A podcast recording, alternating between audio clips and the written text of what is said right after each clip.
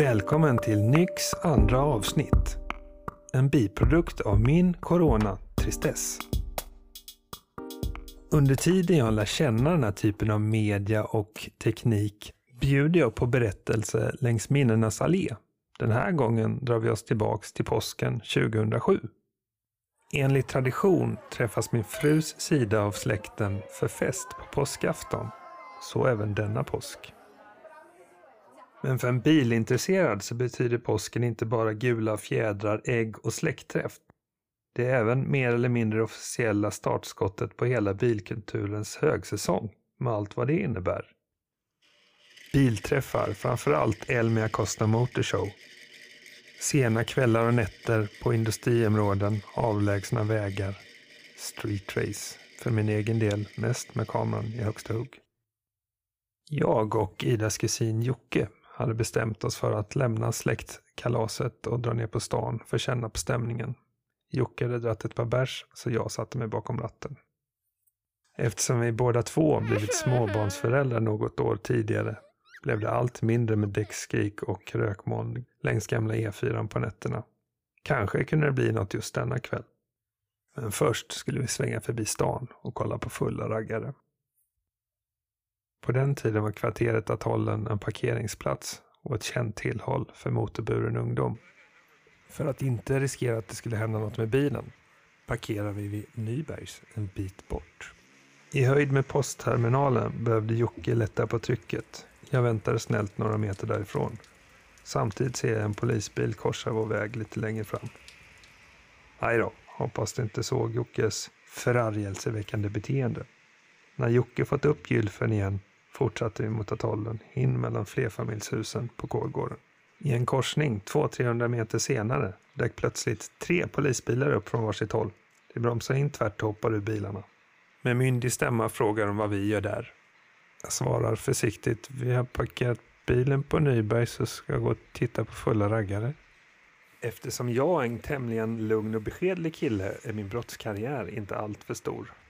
Kan ha laddat ner några M P treor på slutet av nittiotalet och, och kanske ett spel. Ja, just det. En gång så cyklade vi i motsatt riktning i Ebbelundsrondellen. Ja, ni förstår. Inte så mycket kontakt med polisen. Ja, okej. Okay. Kan han även att vi är ett par streetrace också? Jag vet att jag tänkte, är det inte väldigt mycket poliser för att ha urinerat på allmän plats? Vi blir ombedda att identifiera oss. I min värld gör man det med körkort. Körkortet förvarade i min inneficka. Jag sträcker mig efter körkortet. Upp med händerna! Skriker polisen plötsligt. Stämningen stramas åt. Hölster knäpps upp. Våra händer stiger sakta mot skyn. Samtidigt som våra hakor sjunker allt mer. Jag försökte förklara att jag skulle ta fram mitt körkort. Men blev ombedd att ge dem mitt personnummer. Polisen har kommit närmare. Står nu i en halvcirkel runt omkring oss. En yngre polis i min egen ålder ställer sig tätt framför mig. Han bröstar upp sig, stirrar mig rakt in i ögonen. Jag frågar försynt. Bör jag vara orolig för något? Får förklarat för mig att en, har skett en misshandel tidigare på kvällen.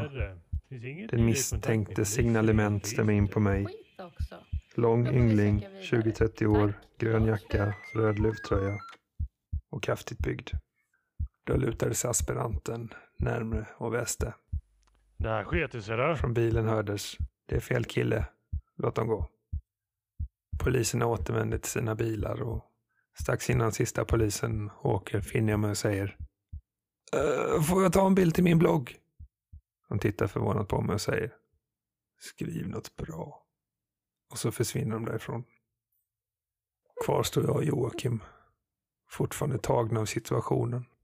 Jocke som brukar vara ganska rapp i käften.